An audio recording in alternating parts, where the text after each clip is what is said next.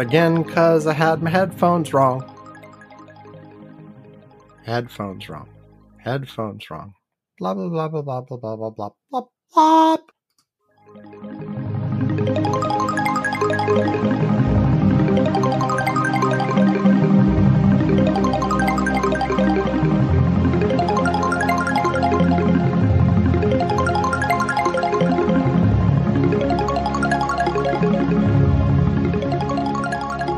Welcome to Curmudgeon's Corner for Saturday, May 13th, 2023. It is just after 16 UTC as I'm starting to record. I am Sam Minter, and guess what? I have no Ivan. Uh, we were going to record uh, Thursday night uh, US time, and uh, he ended up being somewhere with a crappy internet connection and that was dropping all the time. And he said, uh, therefore, he could not do it. So I am here. I did send out the email to everybody asking for co-hosts. I have this big list of people who've hosted before or who've expressed interest in hosting or are or are on the curmudgeon's corner slack etc and as i explained last time this happened I, I i you know i had been religiously using like every time i needed this i'd send an email and uh, and then I got out of it. And I was just sort of like, sometimes I would ask on the Slack, sometimes I would just like grab my son or my wife or whatever. And I'm like, I need to be like more fair and systematic about this again. So I'm going to go back to the emails, uh, except I am excluding each time I send one of these the last few people who did co-host to try to get a rotation and a little bit different group of people. And last time I did this, which was back in March, I believe, uh, I got no responses at all. This time, I got two responses. Very, very exciting. But both responses were just people saying hi, but they can't actually record the show with me. Um, so I am going to be doing the so the I am going to be doing the so so I am going to be doing the show solo again. There you go. Um, I, I, I do, I will give an agenda in a couple seconds. I do want to call out the two people who did respond to me. Uh, so thanks to our longtime listener, Matt, uh, who has listened, as far as we know, to every one of the 830 episodes of this show that have gone out so far, and presumably will listen to this 831st show that you're listening to right now um, sometime. Uh, he does say that he sort of saves them up for a while and listens to several at once in chunks rather than listening every week, uh, which is an interesting way to listen to a current event show. But okay, whatever's good for Matt. Uh, but thanks to Matt for uh, replying back, and he said, yeah, he he's he was going to be at a baseball game when we needed to record, so that wasn't going to happen. And also thanks uh, to Chad.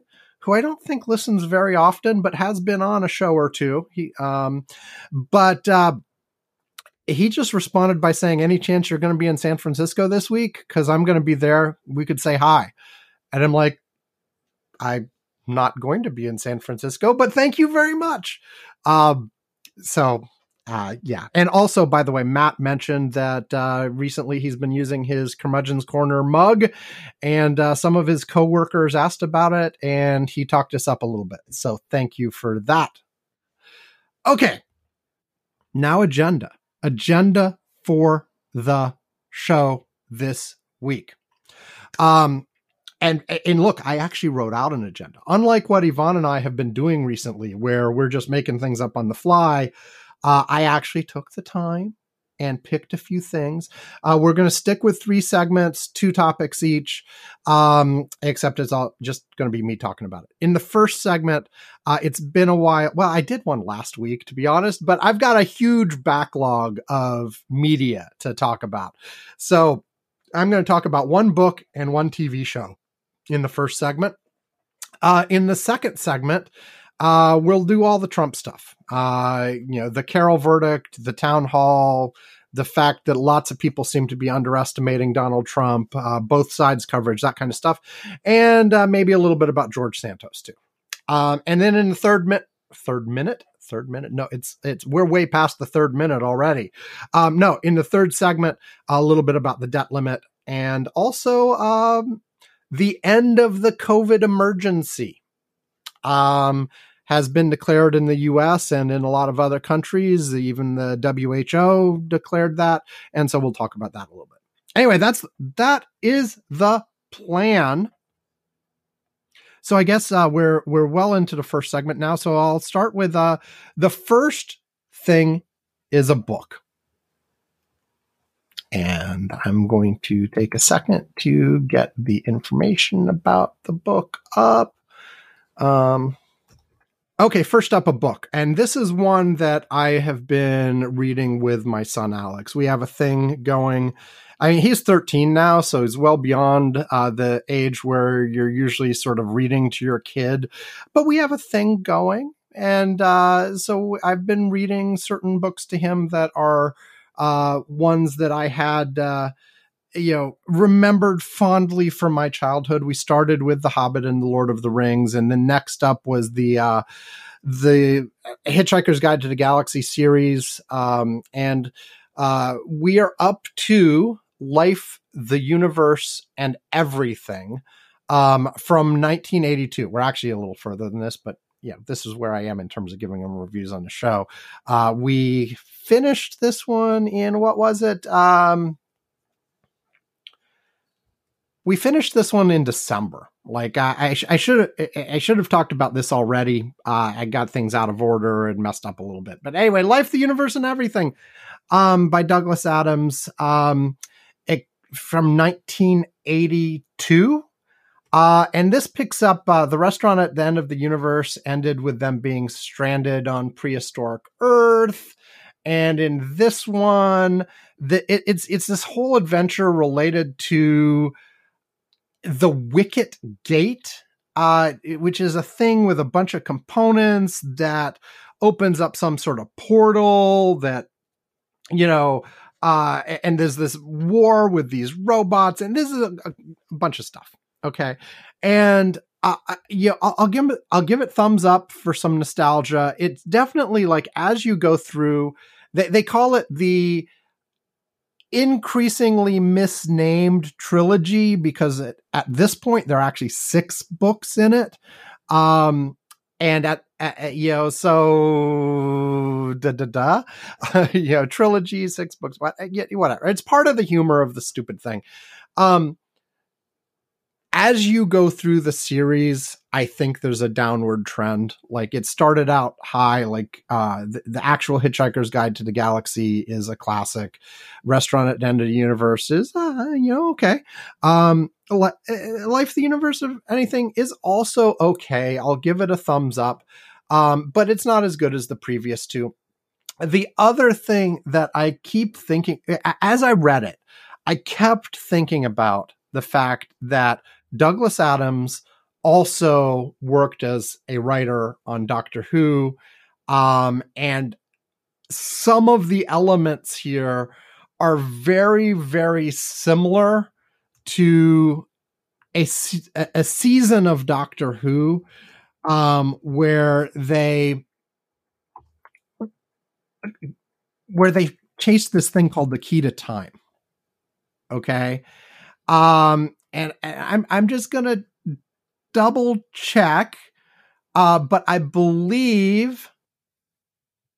No, no, it, it was it, it, was not written by Douglas Adams, uh, at least, but but it's very similar. I mean, I, I the, in both cases they have like this ancient, powerful artifact thing made up of a bunch of pieces that are hidden in different places, and they go on an adventure to collect the pieces and uh, either assemble it or make sure it doesn't get assembled or whatever. Um, and so there are a lot of similarities, and I was thinking about that and blah blah blah blah blah blah blah blah blah. Um, yeah. So yeah.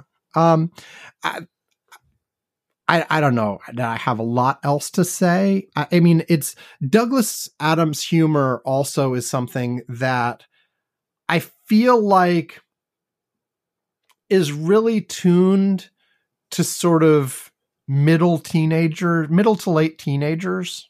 Like, and I feel like when I originally read these at that age, like around 15, 16, um, it hit better with me than it does now.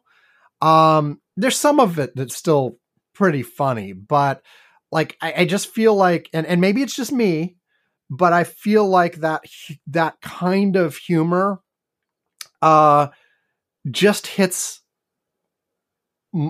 It just works better when you're that age, um, and than it does for me now as a 50 plus year old. Um, I mean, it, it, it's still not bad, and there's some funny moments and blah blah blah. But um, you know, because because that that's the thing with the whole Hitchhikers uh, set, and with Douglas Adams in general. Um, yes, it's sort of science fiction, but it's mainly a comedy, and um, and you know, so and and of course, I am reading the books. You know that there are, have been movie adaptations there have been radio adaptations there have been tv adaptations.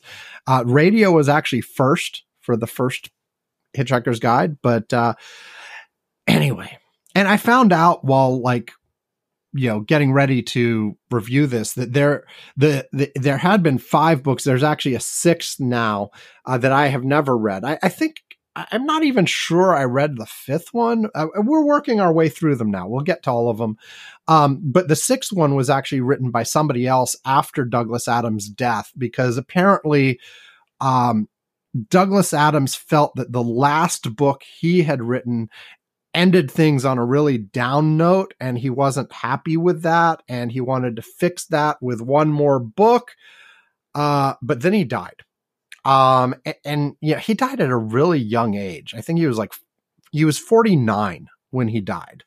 Um, so yeah, anyway, uh, but they, his, his widow hired somebody, uh, who was also, uh, you know, uh, uh, uh, they were already a science fiction writer and, uh, she liked the person's style and thought it was compatible and blah blah blah so, and hired them to do the sixth book but anyway there we go um, life, the universe, and everything, where um, there's a bunch of robots that want to kill everybody, and there's an artifact you have to put together. Anyway, it, it, was, it was okay. It was fine. It was fine. It was fine. It's just, I, you know, I, I I, I, am hesitating a lot. I am still giving it a thumbs up. It is a fun book. You should read it. It's if you're into that kind of thing. Um, it's just not as good as the others, and I don't think hangs as well together listening to it as a cranky old curmudgeon or w- reading it or listening to it as a cranky old curmudgeon as uh, it did when I was a teenager. There you go. Next up and then we'll take our first break after this. Um, next up is the TV show Better Call Saul. Um, it ran from 2015 to 2022. Um, and I actually did pretty good on this one. I, am looking and I, it, it's, it started in February to 2015 and I started watching it, um, in September 2015. So like seven months later. So I wasn't like I was watching them live as they came out. Um, but then uh, it ended in August 2022, and I finished it up uh, in uh, February of this year, 2023. So like this is usually these days I am watching shows years and years and years after they come out. Um, and I don't tend to, I don't, I don't binge watch. Okay. My pattern is I've got 10 shows I'm working my way through. Well, I, sh- I shouldn't put it that way. I have 10 items in my thing. Whenever I sit down to watch stuff, I pick a random number from one through 10. Um, one of those numbers says go watch a movie and then I have a whole separate process to watch a movie. Then I have two that are on like ongoing shows uh, that aren't aren't episodic. You don't have to watch them in order, but and that's the PBS shows Nova and Frontline. When I roll either one of those, we just watch the most recent episode of that show that I haven't already seen. Um, and then the other seven are shows that I am working my way through one episode at a time from beginning to end. Um, and and for those, because I do it this way and only sit down to sort of watch something, um, maybe two or three times a week for one show. Uh, sometimes a little more, sometimes a little less, depending on what's going on. Um, it usually takes me longer to watch a show than when it originally came out because I'm not guaranteeing I'm watching a show every week or whatever. Now, because most shows didn't put out shows, you know, 52 weeks a year or whatever. Um, I guess maybe it ends up being around the same. I don't know. Anyway, uh, Better Call Saul is one of the few that I was watching roughly not too long after the episodes actually came out. In fact, at one point, I believe I was in danger of catching up. I was like within like a week or two of the episodes that had actually come out. Uh, which, which, by the way, if I catch up with everything a show has had, I actually stop watching that show and put it on a different list, and then eventually get. A- anyway, I, I'm weird. I know this. I'm weird. I the way I have my systems for all this kind of stuff. Um, uh, as as I've mentioned uh, in, in, other contexts, I don't know if I've said this on the show explicitly, but I've never been diagnosed. But my God, like all of these are autistic traits, like, like the way I do this stuff. So yeah, probably.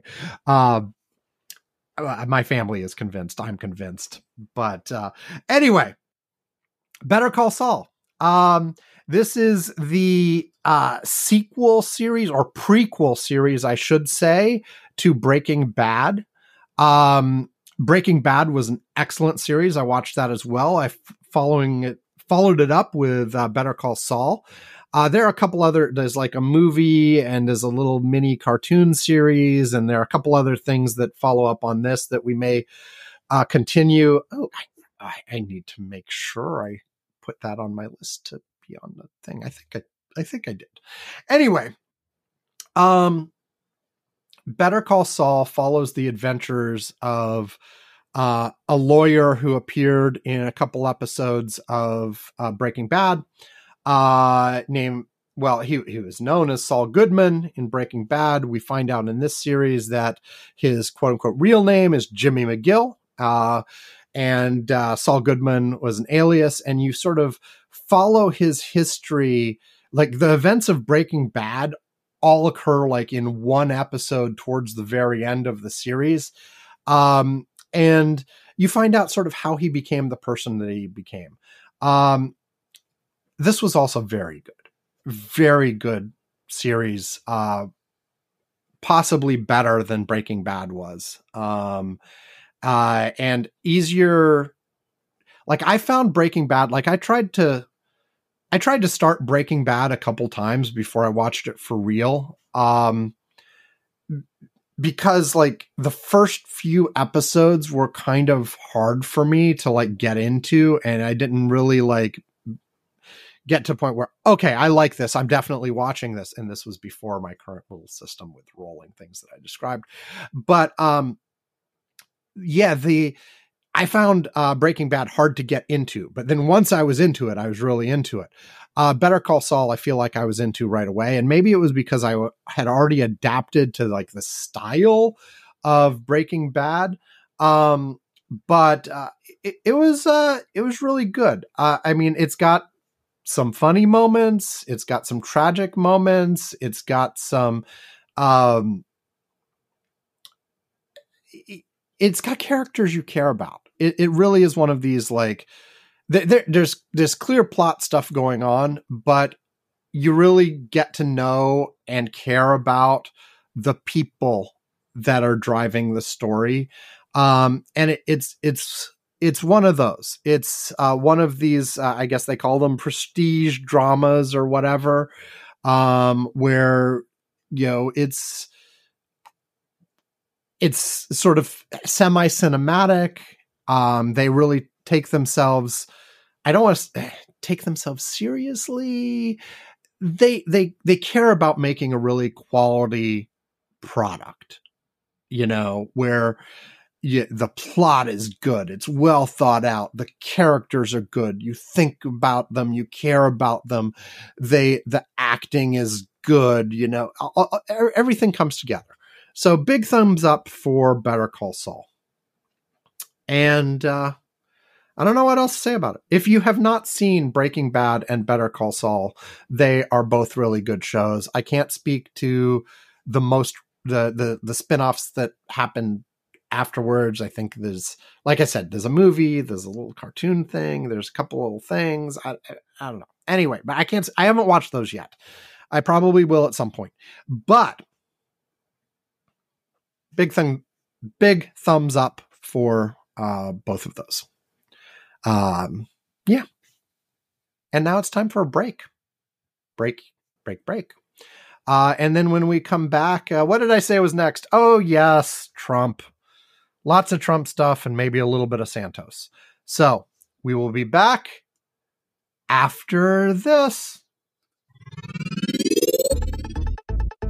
Alex and dot com being Alex and Dad. Gaming videos and more from Alex. Elementary school by day, YouTube by night. AlexMXela.com. AlexMXela is a L E X M X E L A, and dot com is period and then C O M.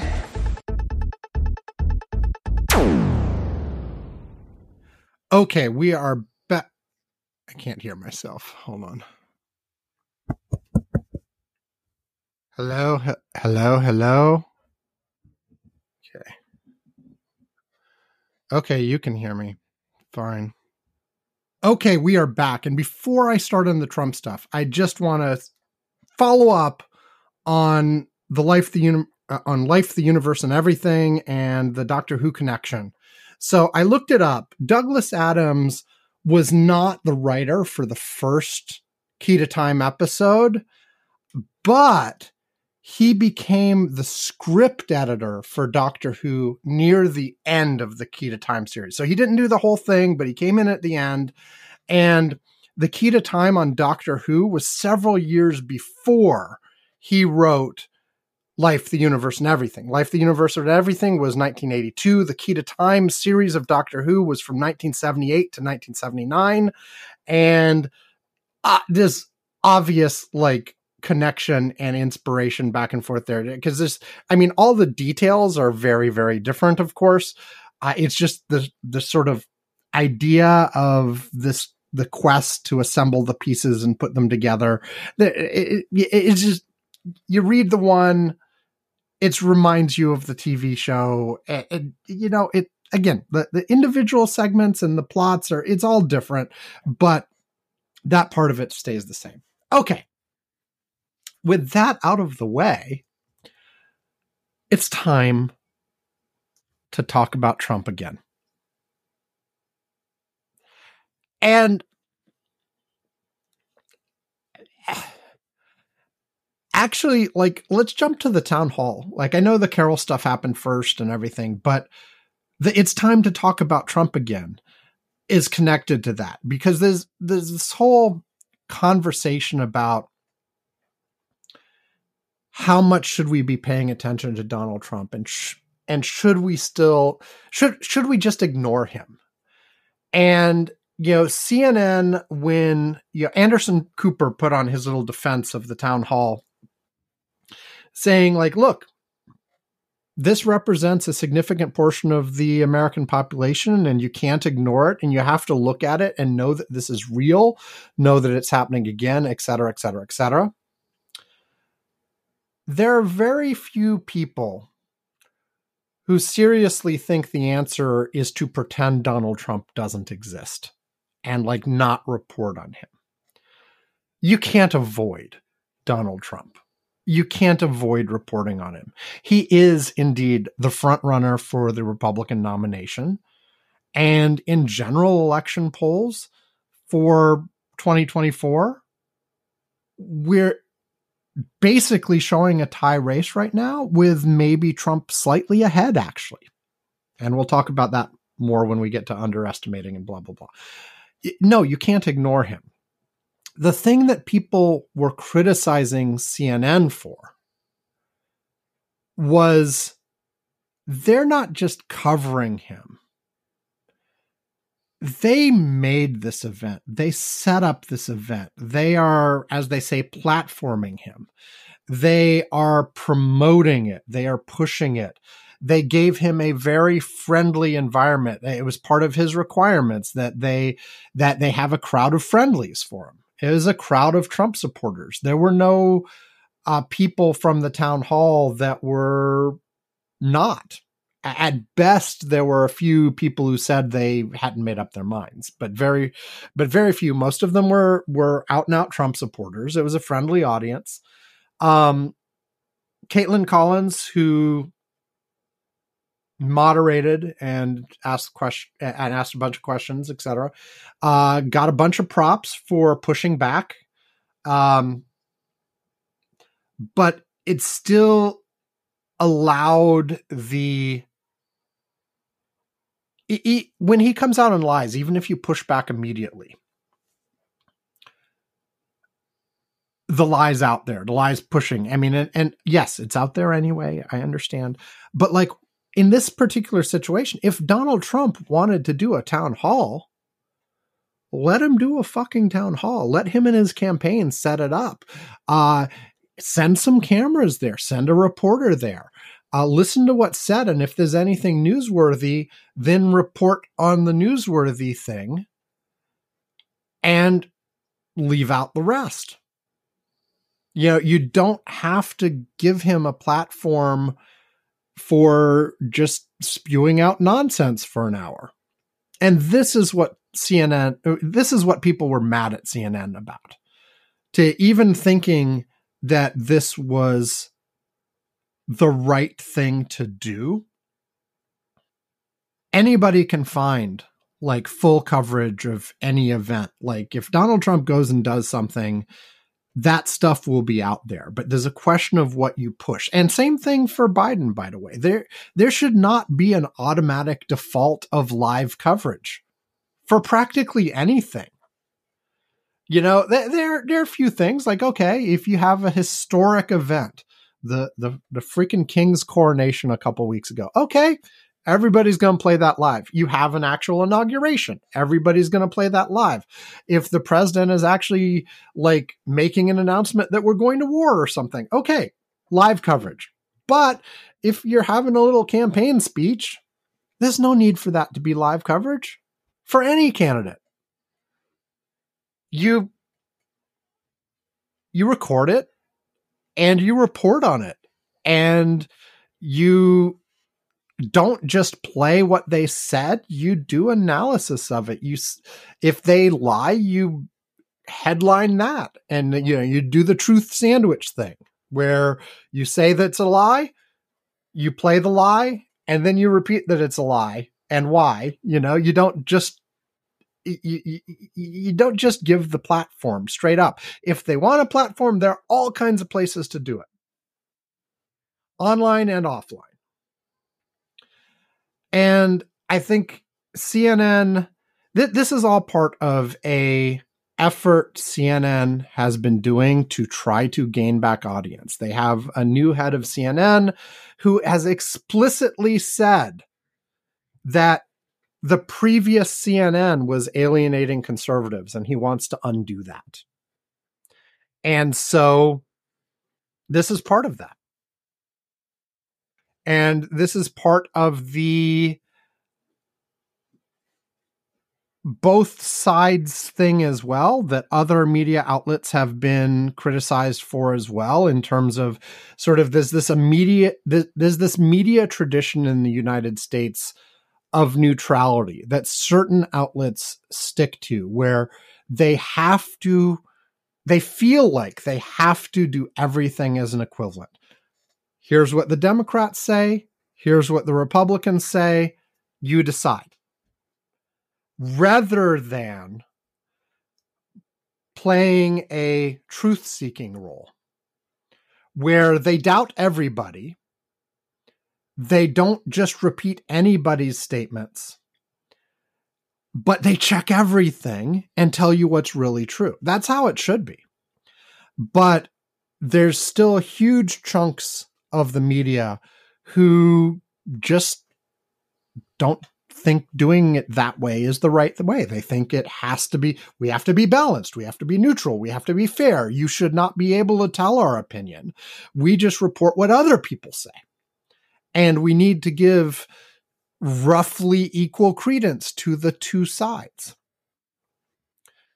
which was always ridiculous, to be honest. But in this environment where one of the two parties has completely decided that truth is irrelevant it, it, it's it's very irresponsible. Now there's also the monetary point of view of course.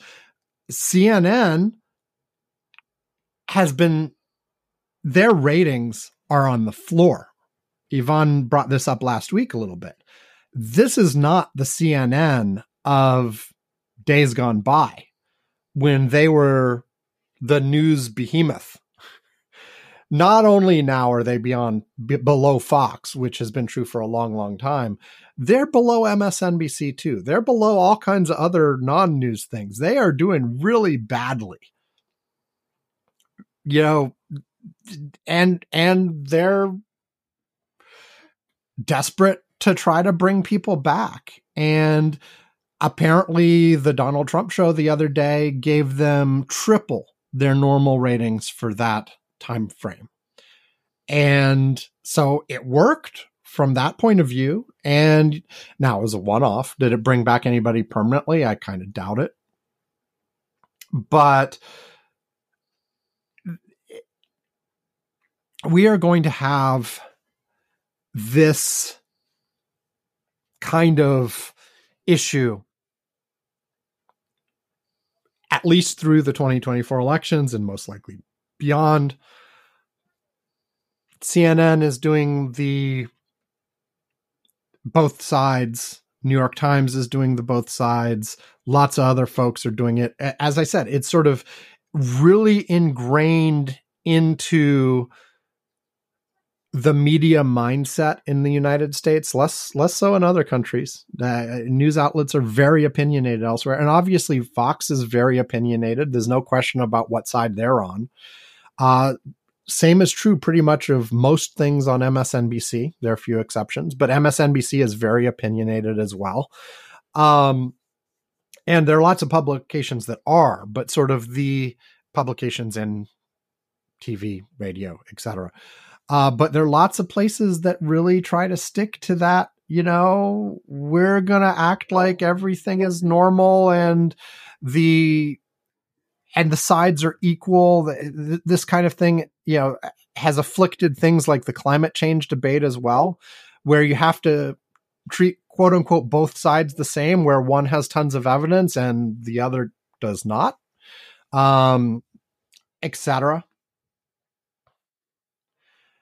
So anyway, and, and, uh, back to the town hall itself. I guess I did not watch. Um, I, I made the conscious decision not to watch. I could have watched, but I did not watch it live. I did watch a few highlights. I did watch some commentary on it, uh, but I did not did not watch the thing itself. Um, from all reports, it was basically what everybody expected.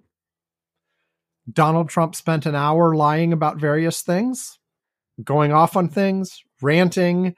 Um, he was, there were some live fact checks, but in most cases, he doubled down and ignored the fact check and kept saying what he wanted to say anyway. Uh, if not in all cases, he never admits that he's wrong on anything. I don't, I, he's like psychologically incapable of that.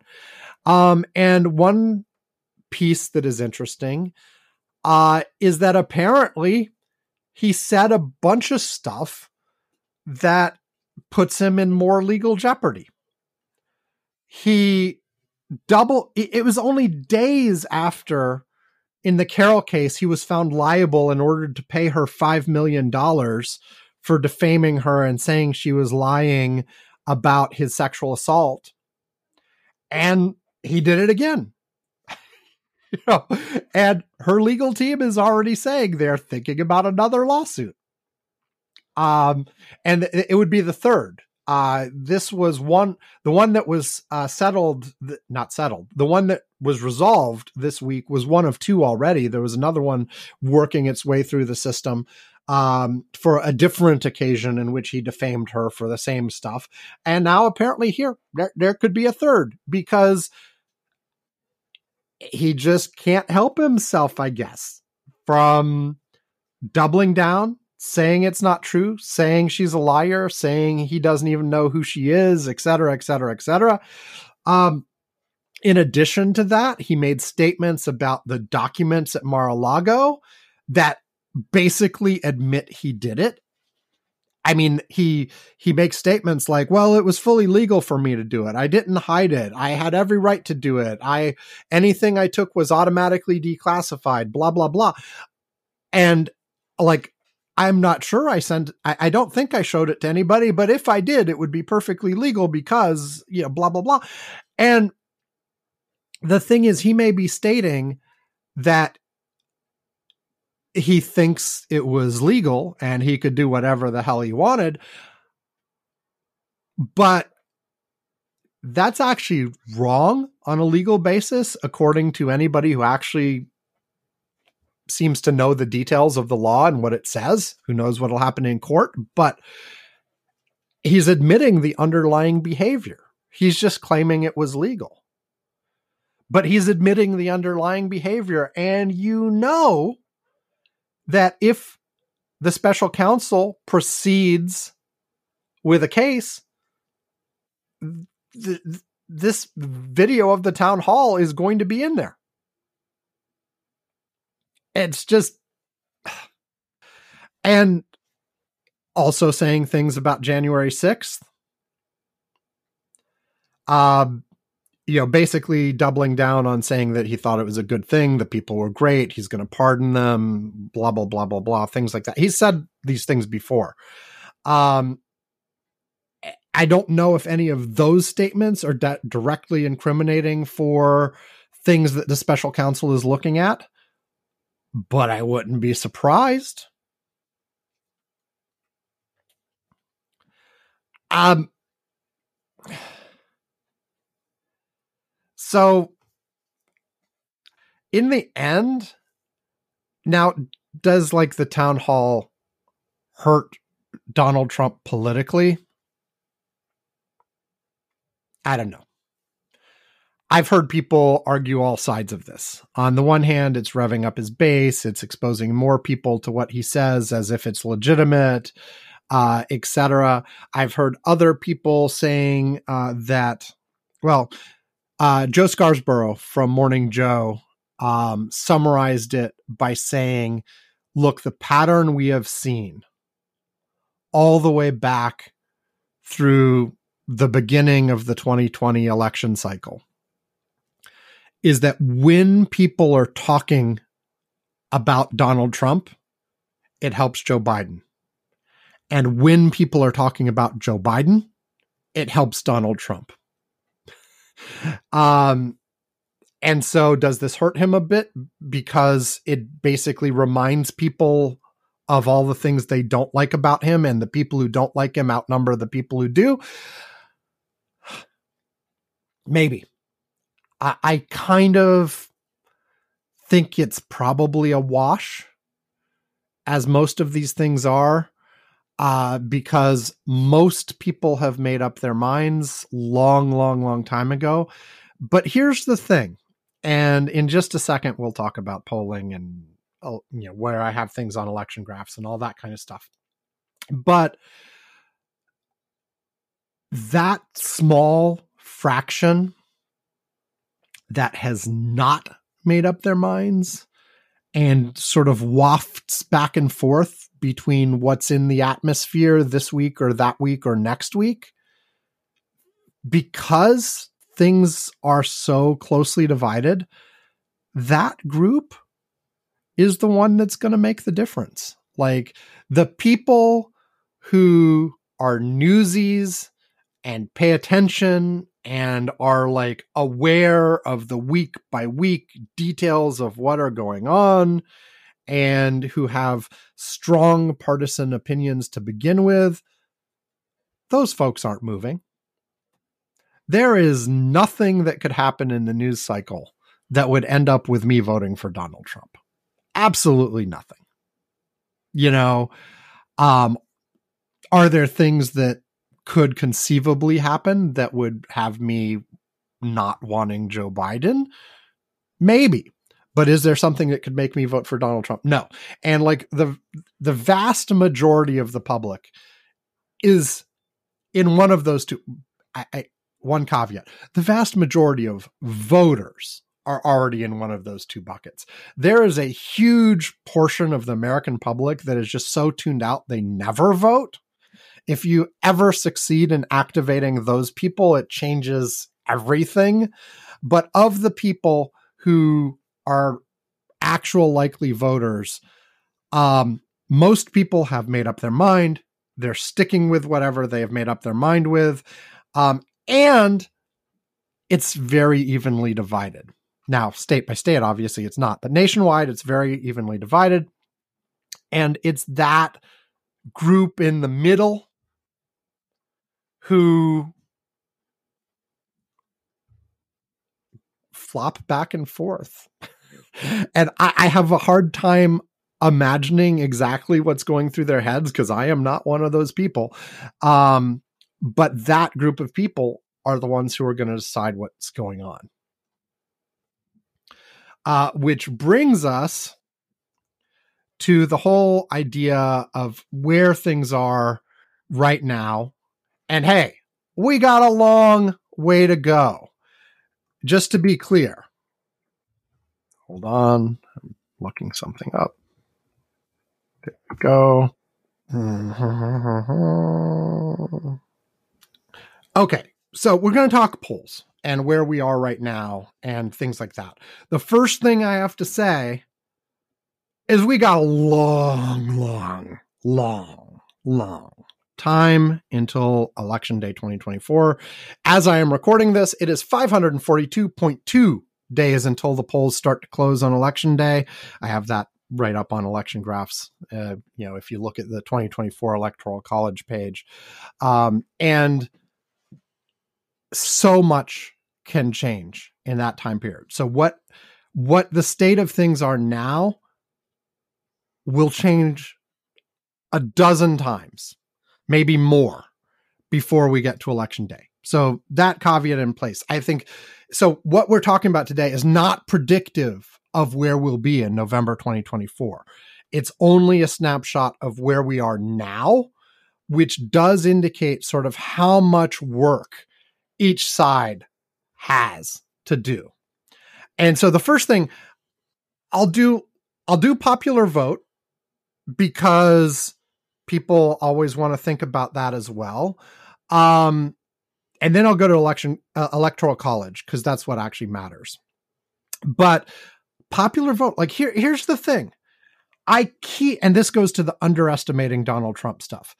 Um, I keep hearing people say that the Democrats love that Trump is the front runner because he will be the easiest to beat. And he is, uh, look at all of these problems he has, and he's got, it, you know, he's probably going to be indicted a few more times before we get to the election.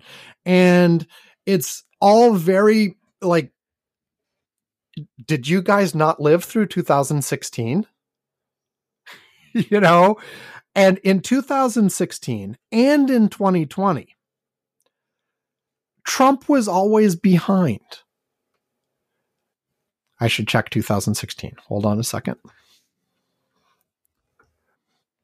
Yeah, I I, I just double checked my 2016 um, election graph stuff.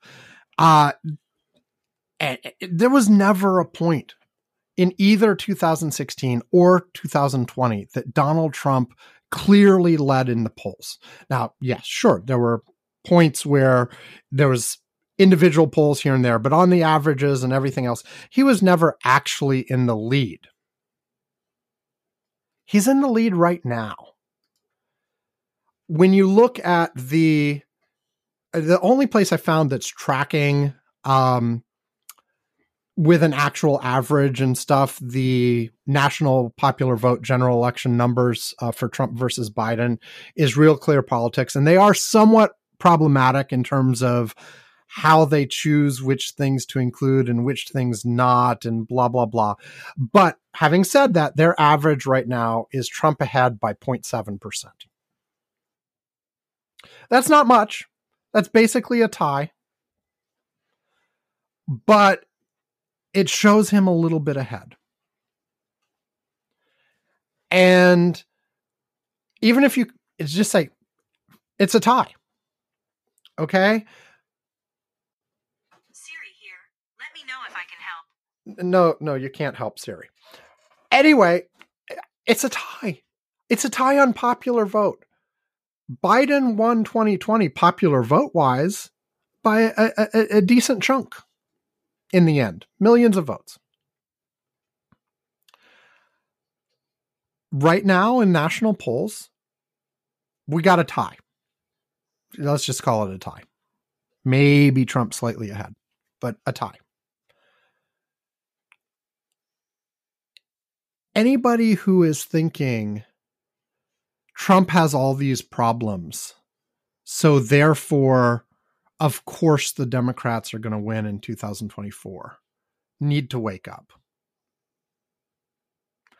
There may be lots of Republic like if you if you look at the polls of Republicans only, Trump is by far the front runner for the nomination and he's got over 50%, but it's only a little over 50% in those polls, like 50, 55, 60, somewhere around there. But that translates into maybe a quarter of the electorate. However, those Republicans who don't, who wish they had somebody else other than Donald Trump as their nominee, still would prefer him to Biden or probably most other Democrats. You know, it, it, if if I look at national polls for, you know, Real Clear Politics has a paywall now. They only let you look at like one or two things a week unless you either allow ads or pay. I'm not going to allow ads on Real Clear Politics. I'm not going to pay them either. So I was going to check out what the national popular vote was for Biden versus DeSantis or Harris versus Trump or Harris versus DeSantis because they have that there. But no, I am I am not disabling my ad blocker and I am not paying you. So fuck that. Oops. Um anyway, um the what it looks like is that even Republicans who wish they could move on from Donald Trump would prefer DeSantis, would prefer whatever, still prefer them over the Democrat. And so here we are again. And, you know, I promised I'd do the electoral college version, but I mean, it's fundamentally the same. Um, with all only only Biden versus Trump has enough polls that I feel really confident talking about it. They've got uh, enough polls in all the key close states that I feel like it's a pretty good picture on electiongraphs.com. Uh, Biden versus DeSantis is getting close to where I feel good about talking about it. You still have to be somewhat careful and know which states have more polls and which states have less. Um, beyond that, if you're looking at any of the other Democrats, like if you wanted to see like Harris or RFK Jr. Um, or anybody like that, There's, uh, there have also been polls for Newsom and Pritzker. Or if you wanted to look at alternate Republicans besides Trump and DeSantis, like Pence, Sununu, or Youngkin, um, there have been so few polls about anybody other than Biden, Trump, and DeSantis that if you're looking at a combination with anybody else uh, on a state level like this, you're looking at nothing. There's just like a smattering of polls in a couple of places, and there's nothing that's enough to talk about. But we, you know, but but, but Biden versus Trump, we can talk about, and it's essentially the same view as the national popular vote thing. Um, we have Trump slightly ahead on election graphs. Um, my plain view that doesn't try to do any fancy statistical stuff based on past reliability of polls, etc., just who's ahead with a simple five poll average in every state, uh, shows Trump winning by six electoral votes if all the states came out the way they were. But if you take all the close states and allow them to go either way, it's anything from Trump winning by 96 electoral votes to Biden winning by 162. You completely straddle the midline, and there are a large number of close states that really could go either way. So you're once again talking about essentially a tie race. If you do look at my probabilistic models, which basically are looking at, I, I take the every year we've been doing election graphs and how far off was the final election graphs average in every state to what actually happened in the election, and use that to sort of say, okay, if uh, if the Republican is ahead by 1% in a state, what's the odds of them winning that state, et cetera, et cetera, et cetera, uh, and then do simulations. I have two views of it, but they come very close together and basically come down to uh, Biden, if the election was today, et cetera, et cetera, et cetera, um, having uh, Biden having a one third chance of winning and Trump around a two thirds chance Something of. else I can help with. No, no, you can't help Siri. Uh, Biden having a one third chance. Sure I understand. Yeah, you don't understand anything, Siri. Uh, anyway, Biden having a one third chance and Trump having about a two thirds chance. Um, which is is is Trump ahead a little bit, but that's still basically could go any way. A third is nothing to sneeze at. When Trump won in 2016, the average of people, I, didn't do odds that year, but the average of people who did got it to be around 14%. Um, so Biden has double that chance at the moment. And this is very precarious. And, you know,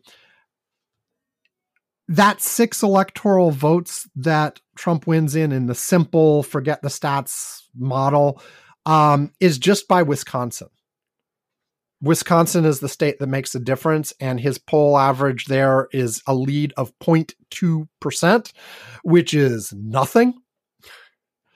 And I fully expect because the trend since election day, since the midterm election, has been away from Trump towards Biden. Before that, it was going the other direction. Trump was actually strengthening up through election day. But since November, things have been going more and more Biden as time has progressed. There haven't been any big sudden changes. Like, it's not like the indictment like went boom or anything like that. Although, also, I should say, polling is still slow enough that any changes show up slowly. So like if it, if an, a big event happens, you're not going to know the the ex- full extent of the reaction for months because we're still getting only two or three state level polls um, a week usually. Um, and any particular state uh, is still going to be over an extended length of time. So you know just as uh, let's do a, a, a couple examples. Hold on. I mentioned Wisconsin is the picking picking point picking point. Uh, Wisconsin is the tipping point state that is the one that would put Trump over the edge. Um, there have been there there have been five poll there there have been only five polls ever in Wisconsin so far of Biden versus Trump for 2024. And those are spaced out over the last year and a half. You know, I'm not sure I understand.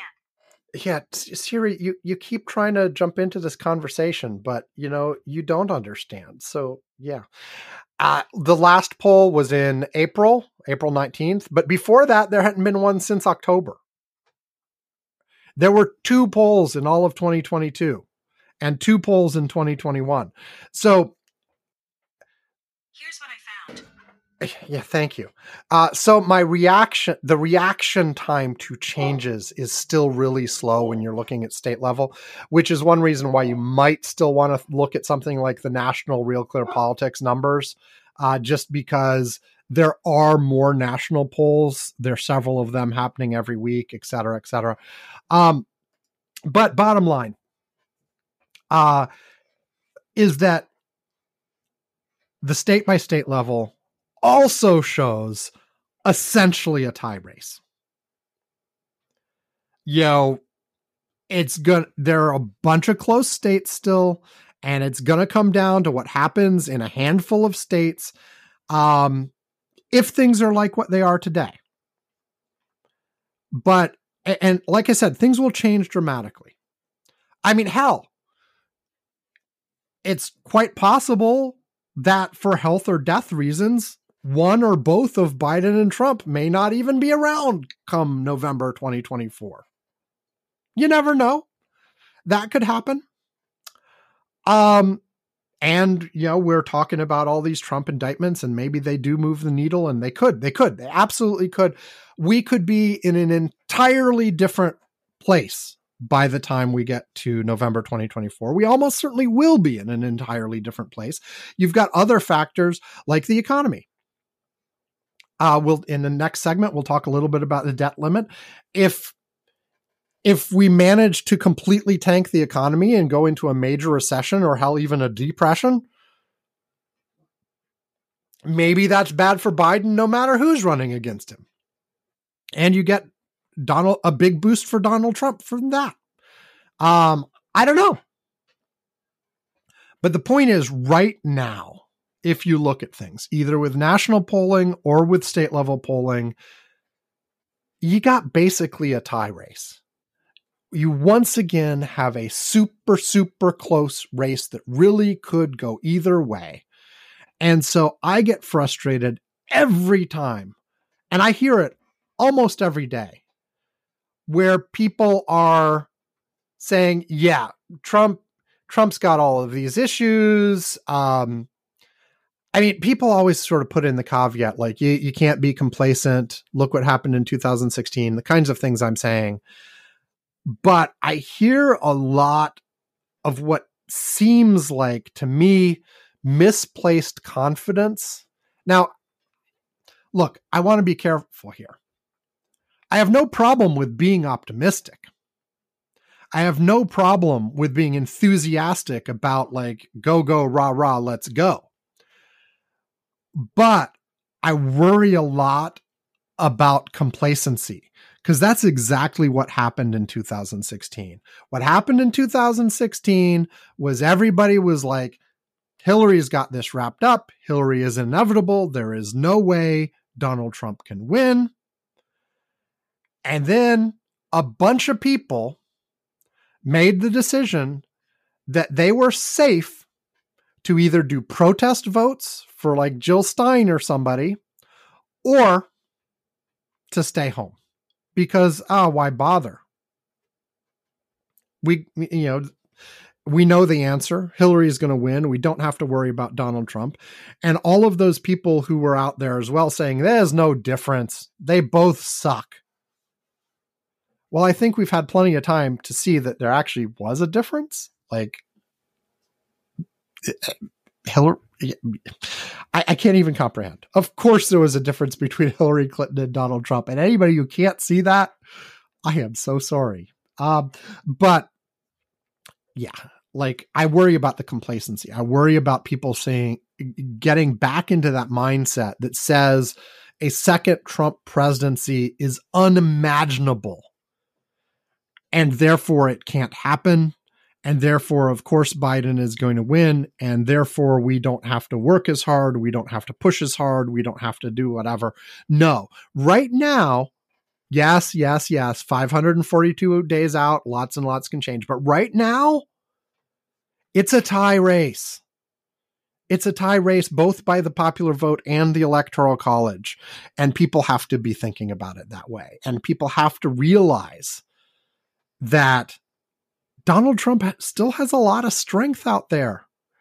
It's not just, oh, the fringe MAGAs. Yes, they're the fringe hardcore MAGAs, but when it push comes to shove and it's Democrat versus Republican, Trump gets a lot of those Republicans who aren't hardcore MAGA too, because they still like him more than any Democrat. So we have to treat it that way. And frankly, even if the numbers were showing a huge Biden win, we should still be treating it like that. But it, there's there's no time for complacency here. There, there's no time. There, the, there's MAGA is real. MAGA is a real threat. Trump is a real threat. At no point should anybody be deluding themselves of that. A second Trump presidency is a very, very real possibility. And with that, I'll take my second break. And this one is as as I promised last week. This one is Apple Dream 8. In this dream, Alex has broken. Well, in the. Not in the dream, but in the background of the dream, like in stuff that I knew had already happened in the dream but wasn't happening right then in the dream, Alex had already broken some mugs that were mugs I was keeping and couldn't replace easily and were important to me, and a couple other delicate things where he was sort of intentionally tossing them and playing with them and like then they would break and he'd be like ooh i knew they'd i didn't think they would break. Ooh ooh i didn't think it would break. Um but it was clearly intentionally being rough with the item and then in the dream he took another such item and tossed it, and at first it didn't look like it broke, but then it clearly did break. And then I got mad, and then I yelled at Alex for doing this, and I used some swear words which Alex does not like. And then mom came into the room and yelled at me for using the swear words. And I was like, but mug, but broken bug. He threw another mug. And then I woke up. And it was one of those dreams where I woke up with the sense of relief, recognizing that the mug wasn't really broken. Okay, we are back. And before I get to the debt limit and COVID and all that kind of stuff, a couple things I realized uh, just to wrap up the last segment. First of all, I miss talking about Santos, but fuck George Santos. Uh, he's he's got charges. He's a liar. Blah blah blah. You know, it's gonna go on for a while, and then eventually he'll be gone. Um, but uh, not from Congress for a while. Second, I just wanted to note that at the end of last segment, I was talking about how everything was tied. Uh, just to acknowledge it, although I said it earlier, yes, uh, in both the RCP national average and in what I have ele- in election graphs, Trump is a bit ahead. Uh, but the the thing is, the the error bars on that are huge. And so effectively it's a tie. Uh, even when you look at my percentage model, I mean, a 66 versus 33 split or whatnot, it's not quite that, but very close to that. Um, that's still a could go either way easily, which is uh, uh, what I'm calling a tie. Although, again, with current numbers, Trump is very slightly ahead in both cases. Um, and uh, with election graph specifically, I, I, given the downward trend, I'm sort of like at any moment there could be a new poll in Wisconsin that would flip it over to Biden being slightly ahead. It's like right on the edge. One poll could flip it over. Um, so, and then finally, the one last thing on that I wanted to talk about was, you know, one point that people keep bringing up is okay, well, but in 2022, didn't the polls completely miss how strong the Democrats ended up in in the House, particularly? And the answer to that is no, not really. Uh, what happened was the polls about a month out from the election showed the Democrats getting clobbered. But by the time we got to election day, they'd mostly caught up. And people and if you were one of the ones that were carefully looking at the polls, the result we got was not shocking. It was it was within the normal range of error of polls. Um, what happened though was people's narratives got stuck several weeks out from the election based on what was seeing there. And there was at least some notion that there might have been some manipulation with a whole bunch of uh, conservative leaning pollsters releasing results around the same time, maybe that caused that bump.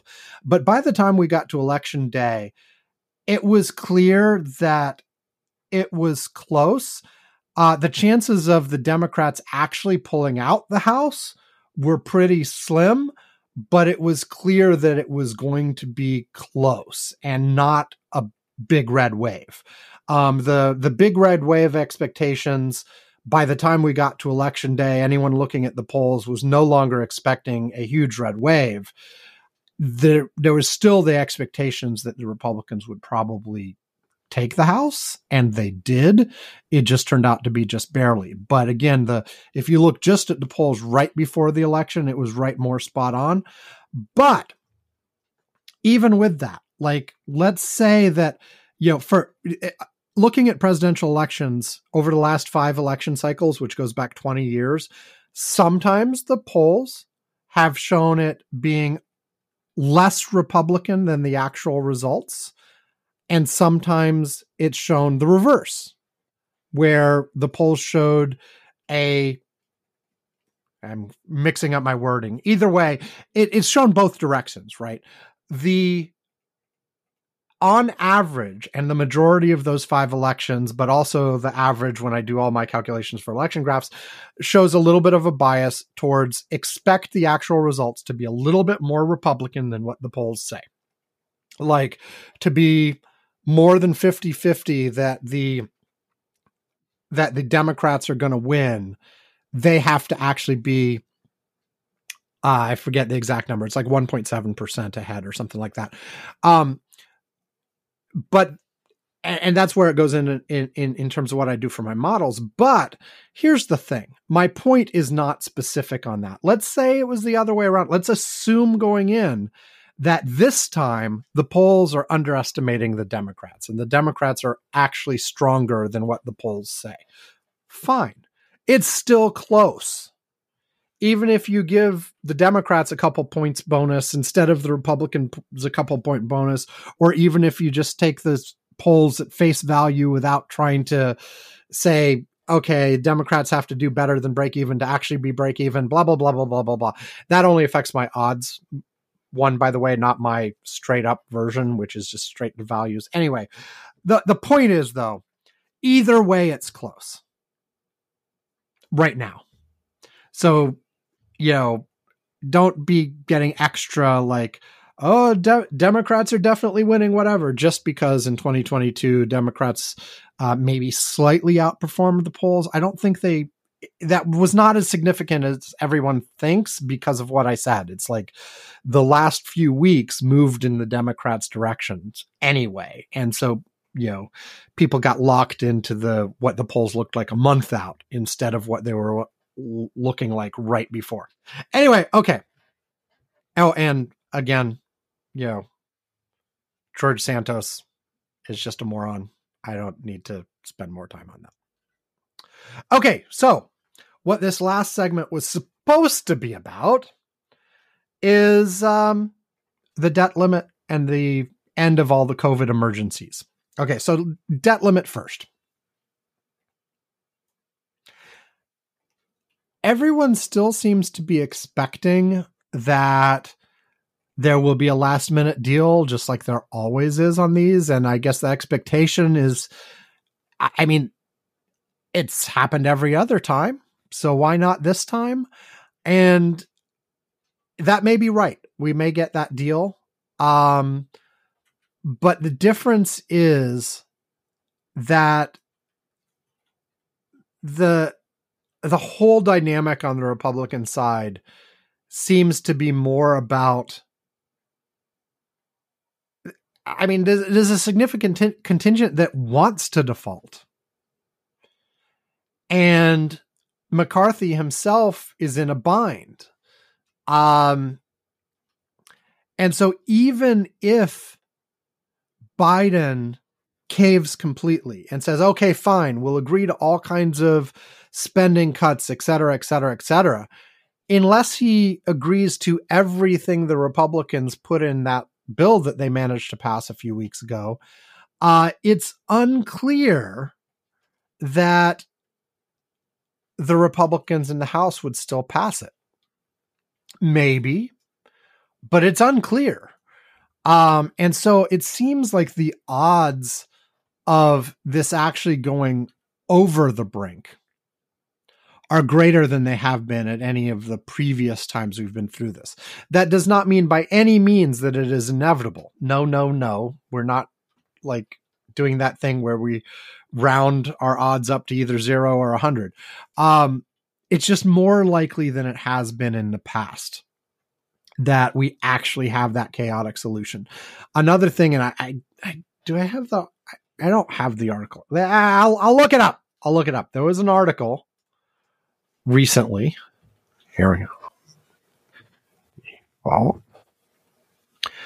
okay, here we go. There was an article in the in New York Magazine, not the New Yorker, New York Magazine, by Ed Kilgore uh, on May 9th. What if Republicans actually want a debt disaster? Uh, and basically, it pulls the it, it read the article. It's a good article. Uh, basically, it says that what if Republicans just straight up are trying to play the political calculus that says, to use Carville's old phrase, it's the economy stupid.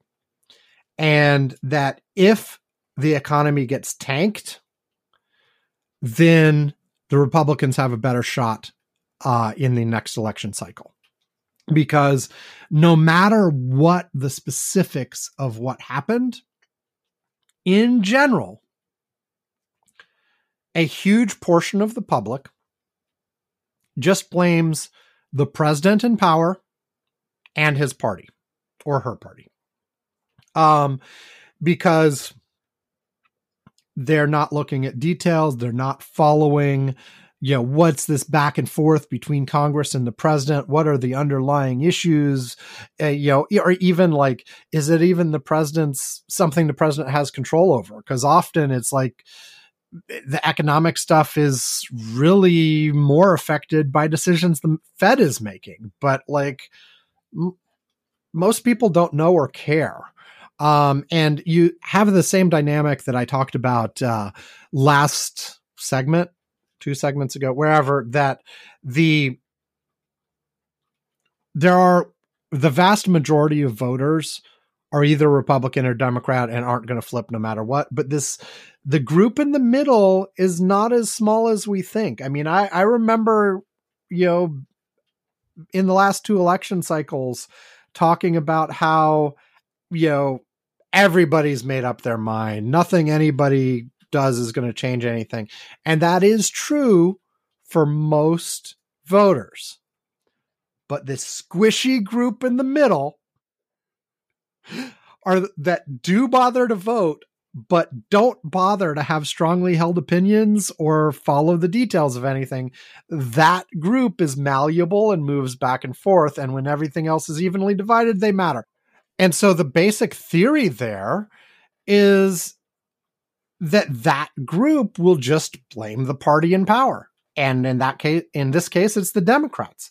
And so what's wrong with tanking the economy?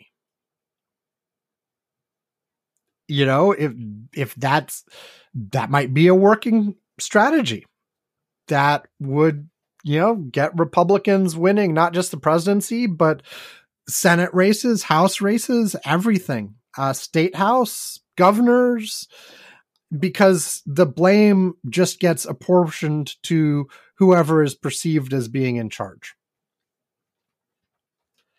And if that's the case, then, you know, we're in for a rough ride. Um, because, you know, as Ivan keeps saying, you know, the way this has always been resolved before is the Democrats plus a handful of Republicans. The problem is to get that deal to work, you either need cooperation from McCarthy to bring that bring that up, which may lose him his speakership, and it's unclear whether or not he's willing to do this, or you need enough Republicans to do the whole discharge position, discharge petition thing, um, which the Democrats have been pl- preparing. There was a flurry of articles a week or so ago about how they'd started the vehicle for that way back in January or something. And the problem with the discharge petition is it requires all kinds of steps that are very time consuming, blah, blah, blah. It also requires a really large percentage of uh, the House supporting it to sort of override leadership and blah, blah, blah. Um, it's unclear that they could do that. Mm, you know, that is another possibility that's out there. Um, so yeah, looks like a rough ride. And uh, I I said on the curmudgeon's corner Slack, and I'll just put the prediction out here too. If push comes to shove, I think and, and and, there is no deal with Congress. There is nothing passing. There there is no, nothing coming from Congress to Biden to sign that would raise the debt limit um, because they can't reach any sort of deal. Um, I think he would go the 14th Amendment route. I think Biden and the folks at the Fed and Treasury and everybody else have made their made it absolutely clear that they hold the whole idea of the platinum coin in utter disdain and think that it would be a, a gimmick that may or may not hold up in court, especially with this Supreme Court, who knows, and that they just don't like that option. I've said before, like I, I wouldn't do the I, I just like saying this, so forgive me if you've heard it before. Um,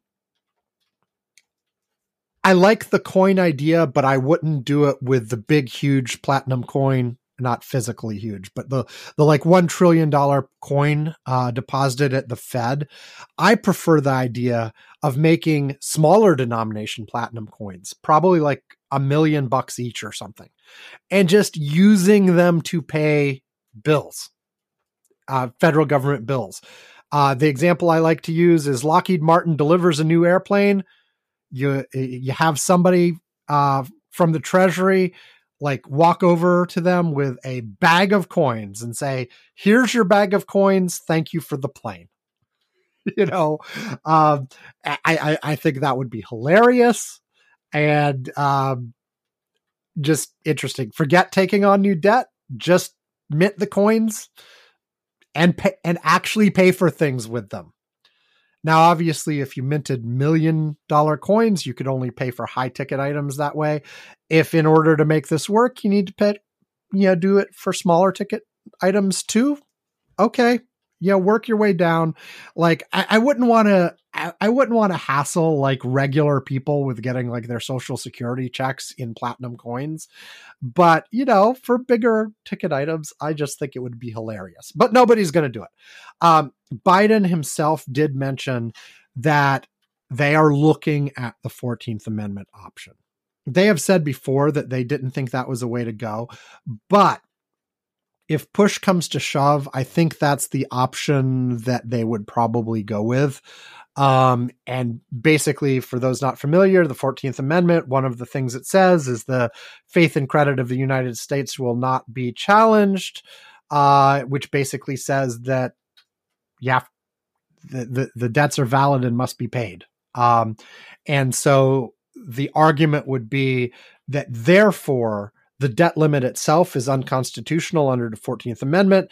And so we're just going to keep on going uh, pretend the debt limit didn't even exist, and continue doing what we need to do uh, in order to pay the bills. Um, that obviously, just like the platinum coin, would go to court. Uh, it almost certainly would go all the way to the Supreme Court, uh, probably in an expedited fashion. Um, but then it also would put the, if it was already done and the government was continuing to pay bills, uh, along these lines past the debt limit, then it would put it on the court to say, okay, are you really going to be the ones that invalidate all this debt? Because then you not only potentially would be saying that the debt limit applied, but you would have to invalidate the additional government bonds that had been done after you hit the debt limit. Um, or I guess the the court has some discretion. They could they could set a new debt limit.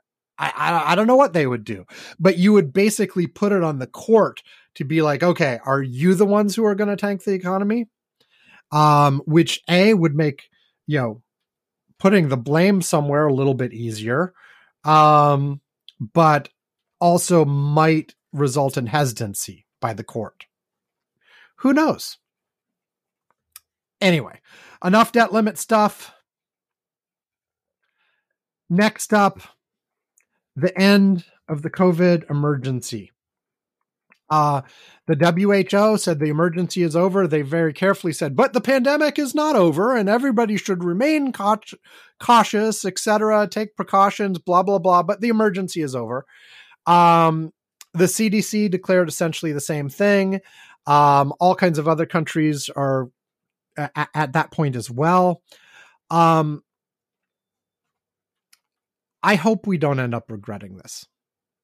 Um, one of the things that we've seen in the most recent waves, first of all, I, I want to say numbers are way down. I mean, numbers have been flat for a while, actually. Like they, they've been more flat than down since the big dive in numbers almost a year ago. I forget exactly when it was. I should bring up my graphs. I, I should bring them. Uh, hold on, I've got uh, I've got a little chart that I you know the chart I used to post on Twitter that uh, you know of COVID deaths worldwide, blah blah blah. Um, while I'm bringing that up, I will say I did one last update of it like a few weeks back, and I did not post it. And one of the reasons I didn't post it is because reporting has gotten so bad. So bad. Um the eh, the, the last big drop from, you know, the, the last big peak was at the very beginning of 2022. And then then there was a big dive down. Um and then you know, for the most part, we've been hovering in a range since early summer 2022. Uh, it goes up a little bit, down a little bit. And I am looking at worldwide numbers right now. Um, but the last couple times I've posted updates of this, it always looks like the most recent time period is taking a huge dive because reporting has gotten really bad and really delayed. There are lots of places, you know, almost no place has been reporting daily anymore. And the places that do are probably stopping with this uh, uh, the end of the emergency declaration. Lots of people, lots of places were uh, had reduced reporting to weekly, and some even less. Um, and so what you had is the numbers were quote unquote only reliable going back a few months and anything that in the last any numbers for the last couple months was like i don't know because only only some of the people are even bothering reporting and even more than that the testing has gotten more and more lax too um, you know, people were doing at home tests instead of uh, the tests that actually got reported to health authorities. So, anyway, it looks like things have. I'm going to assume the more recent downtrends are just an artifact of reporting. And in actuality, what's been the case is that we've been flat since mid 2022.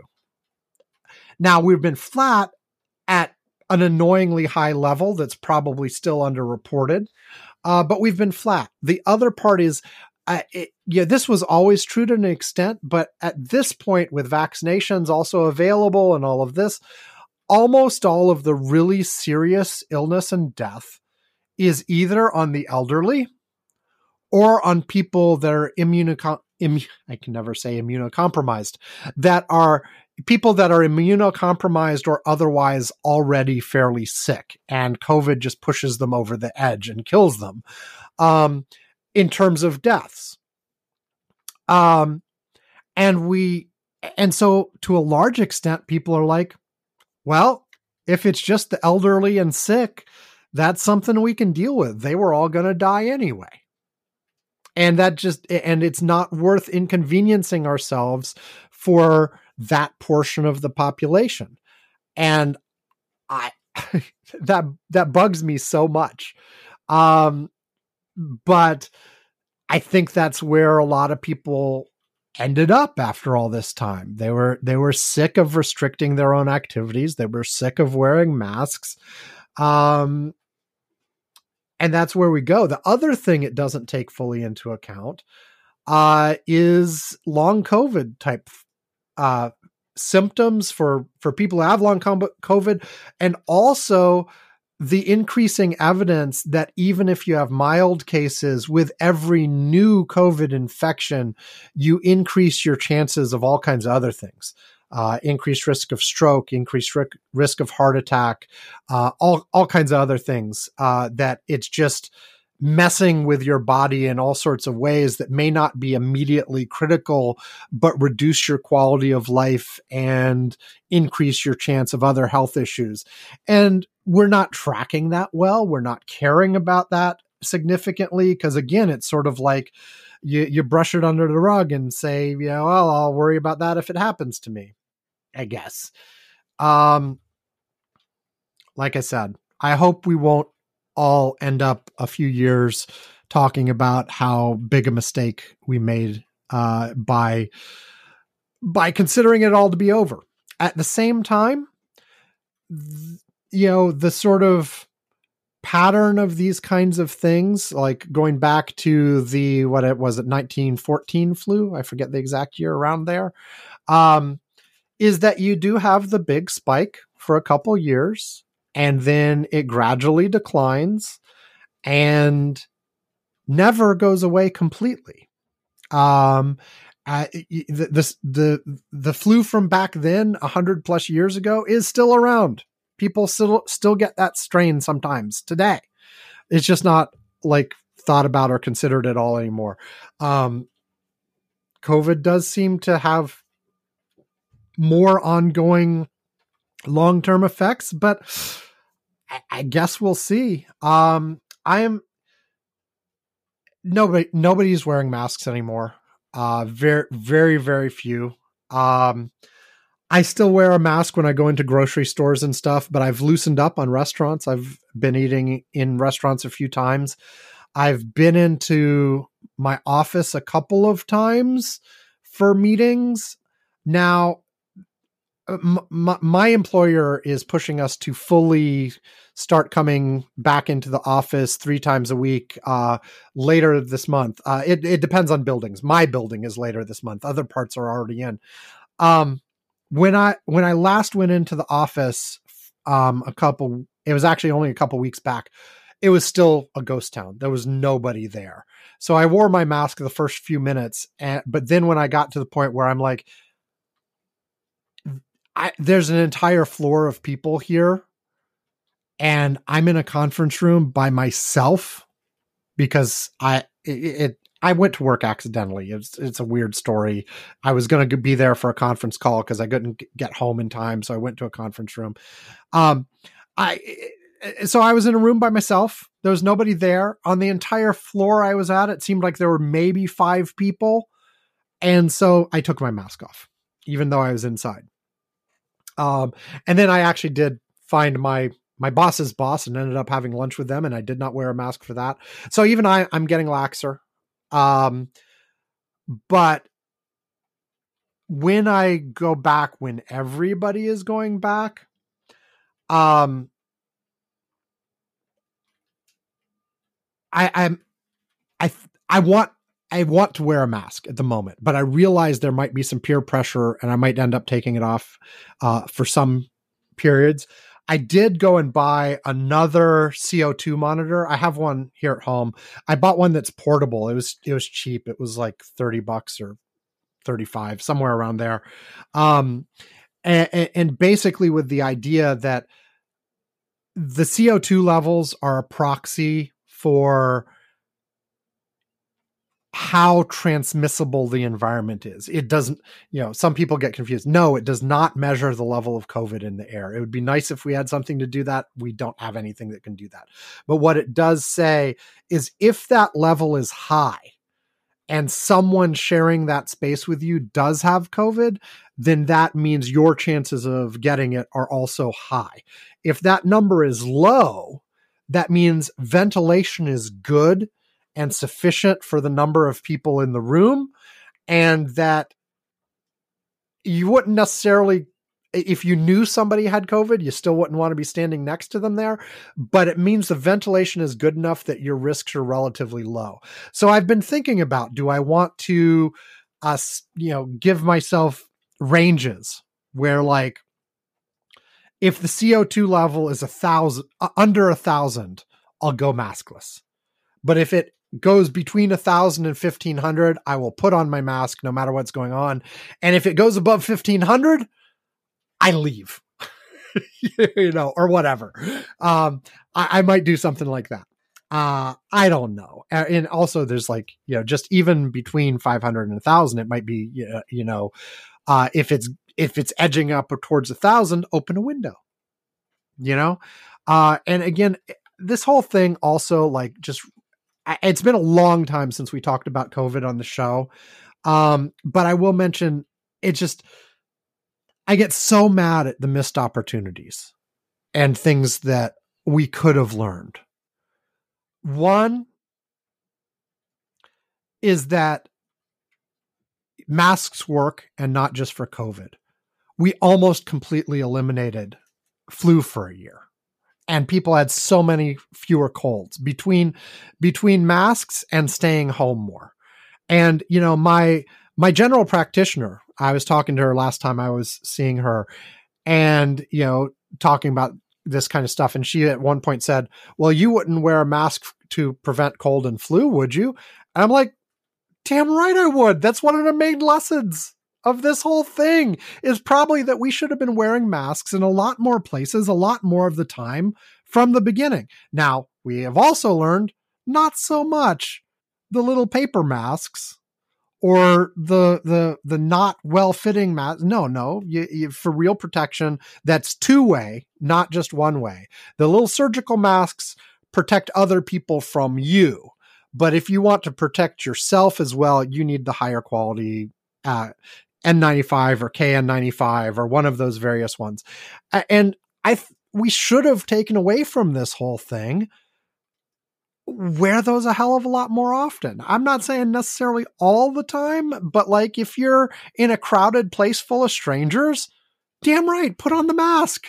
Why the hell not? It doesn't hurt you, it doesn't hurt them, and it potentially protects the spread of any number of diseases that come from what people breathe out, whether it be droplets or aerosols or whatever.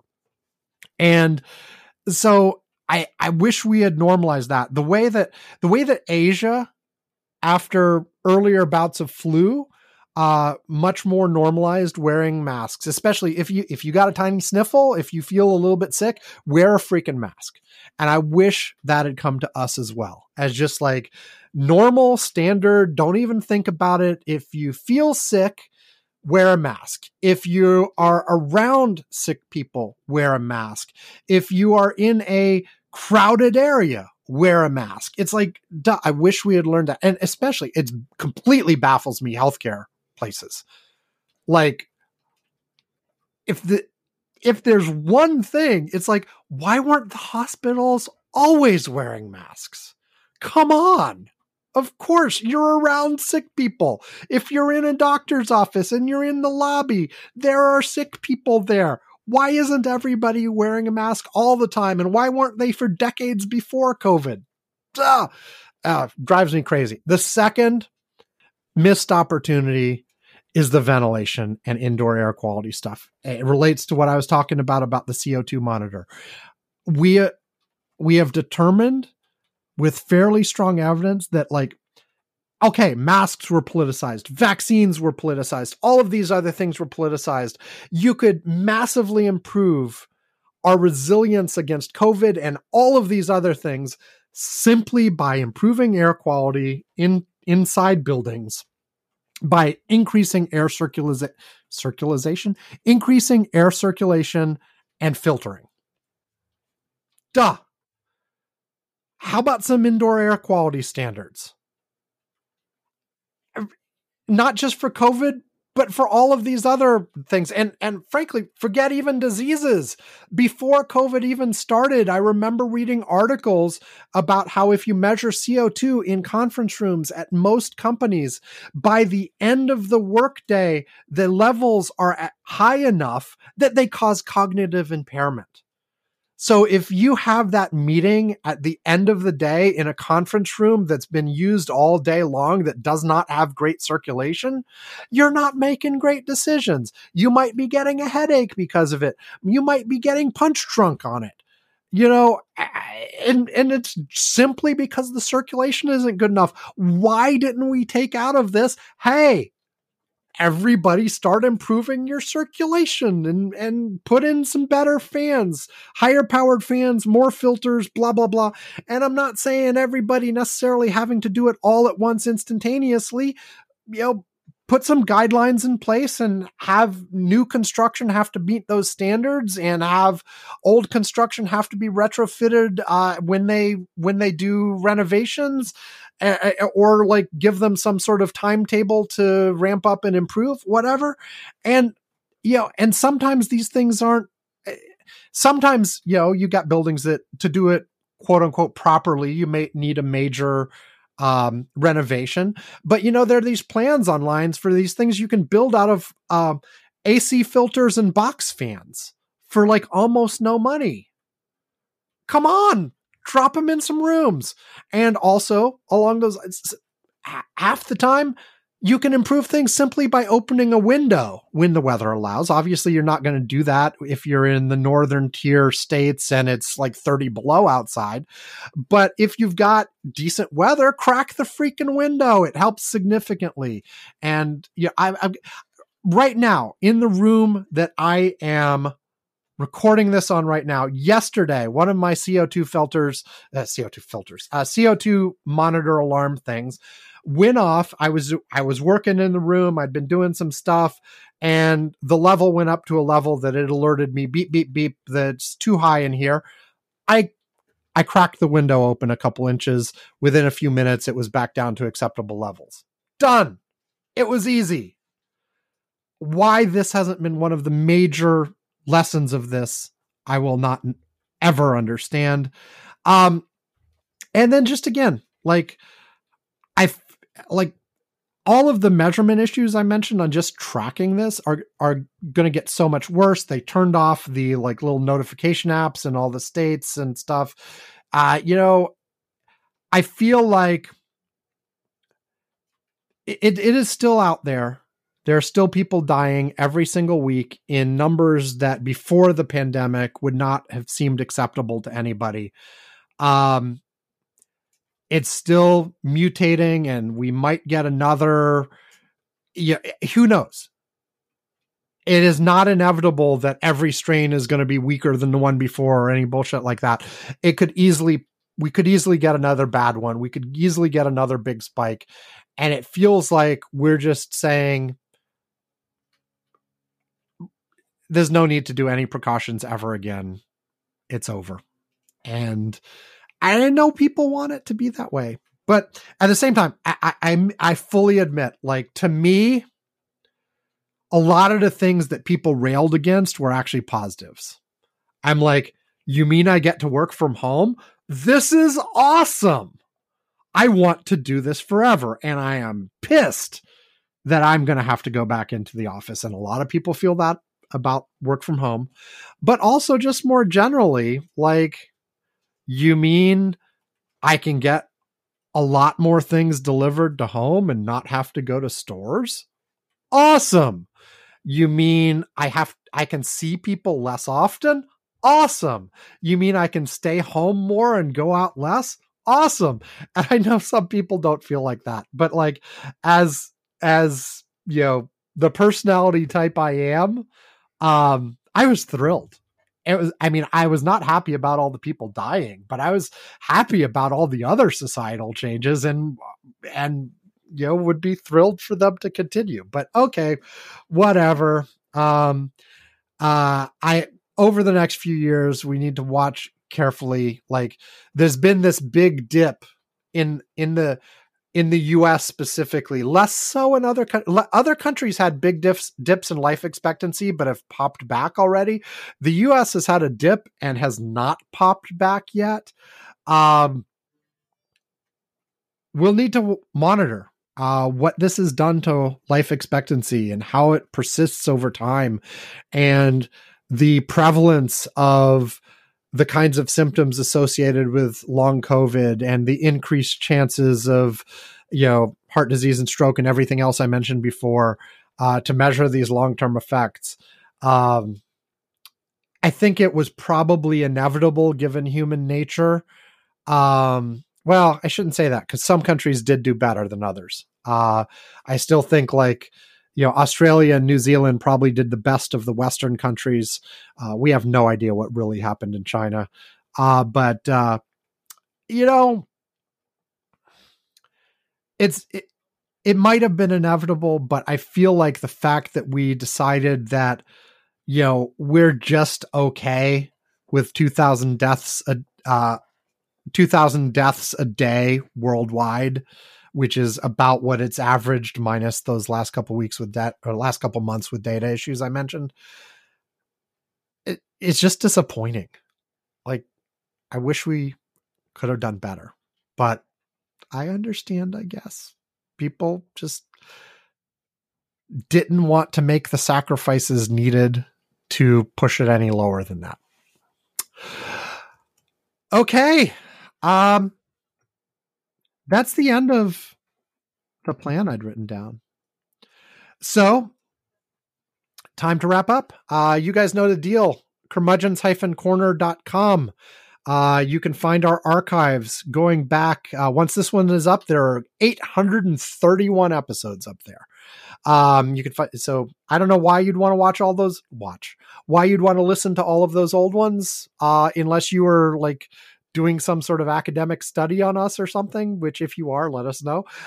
But uh, they're there if you want them and you can you can go pick a historical event from any time in those years and see how Ivan and i reacted to it. Um yeah.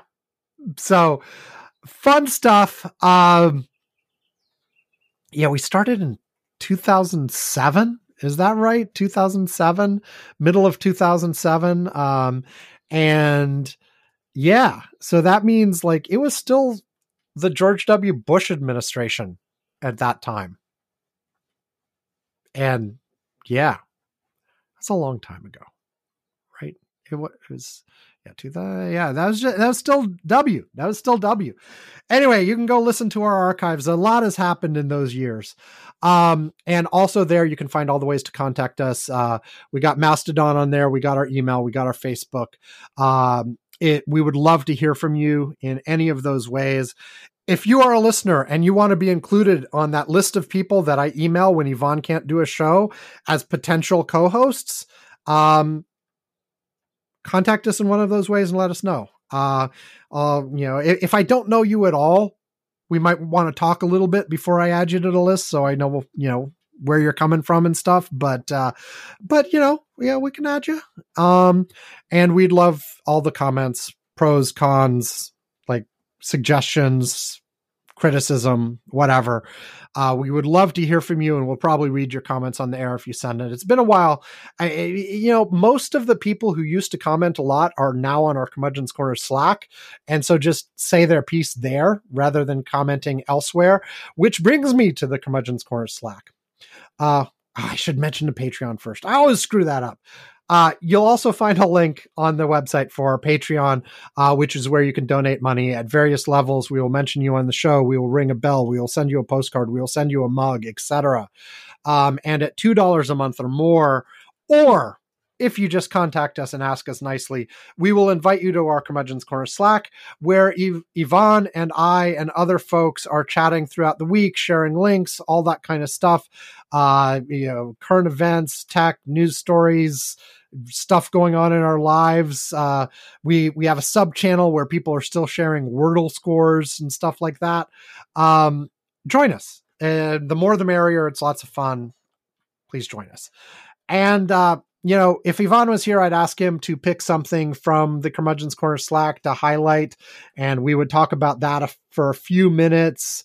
Um, but you know, I, I, I guess I could do that. Like, um, I, the very last thing posted on the Curmudgeon's Corner Slack, um, just uh, earlier as I was recording this, um, let's see, which of these was last? I'll I'll make sure. Okay, the last one uh, was me passing along an article from the Wall Street Journal about rumors about Apple's uh, headset, mixed reality headset, which is rumored to be being announced uh, later this month. Um, and basically, the rumors say it's going to be super expensive, like thousands of dollars. And Apple themselves isn't even happy with where, where it is. They they consider it still experimental. Uh, it has like a separate battery pack. It's not all self-contained. It's got a few issues that they call out and basically like say that uh, in the article, which is Apple is breaking its own rules with a new headset. Um, that normally Apple has a reputation for not releasing half baked products. They really want to make sure that their very first release is already a really good product, or they just don't release it yet. They delay it. They keep baking it. They keep working on it, or they cancel it internally and it never sees the light of day. Um, and that this would be an exception where they're basically putting something out there that doesn't meet that normal level. Now, this article, these rumors may be completely wrong. If they're right, though, it feels like Apple's making a mistake. Like this whole virtual reality, mixed reality stuff, eh, eh, like even Meta, there were reports this week that they're they're on the verge of giving up, right? Because it's just not working out. Uh, and these technologies may eventually mature and they may eventually get to the point where everybody is happy and thrilled with them and uses them every day, all the time. At the moment, it still remains sort of a, a niche thing for gaming. Um, that like I, I, you know, I have an Oculus. I've used it occasionally. I use it very rarely, but like, you know, it was cool. But it doesn't become a part of my life that I can't do without, and I use multiple times a day every day. And the sort of use cases that you know people were talking about with meta in terms of doing meetings and such it's just not actually better than just a regular conference call or video conference call. So we'll we'll see what Apple does. Maybe they will surprise everybody and absolutely blow everybody away with how great this is. Anyway, there you go. There's something that was on the Curmudgeon's Corner Slack. Uh, there are a bunch of other stuff too. You guys should contact us and join. Um, but that's it.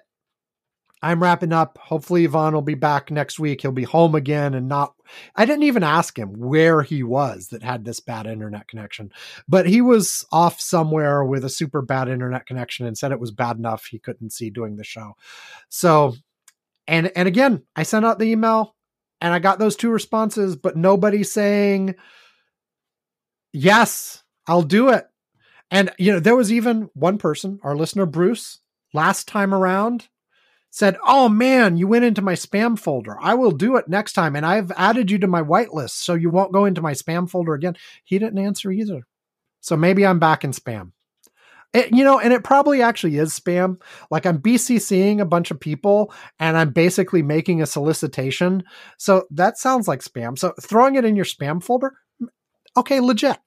I, it, it kind of is spam. So I don't know. Oh well. Maybe I'll start not excluding the people who were the co-hosts in the last couple shows, uh, just to get more people again. I, I, mean, it's already a lot of people. I'm just excluding like a handful, but oh well. But that includes a handful of people who have done it multiple times. So, oh well. Anyway, hey everybody, have a great week uh, and have fun and not too much fun. You guys know what I usually say. I'm rambling now. Goodbye.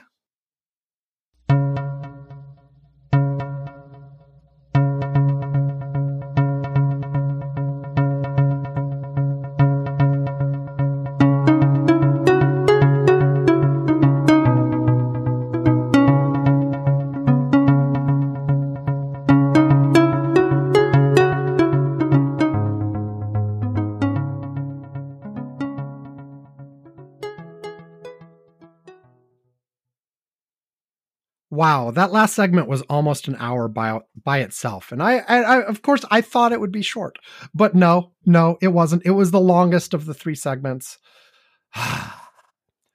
you know, whatever. Bye, everyone.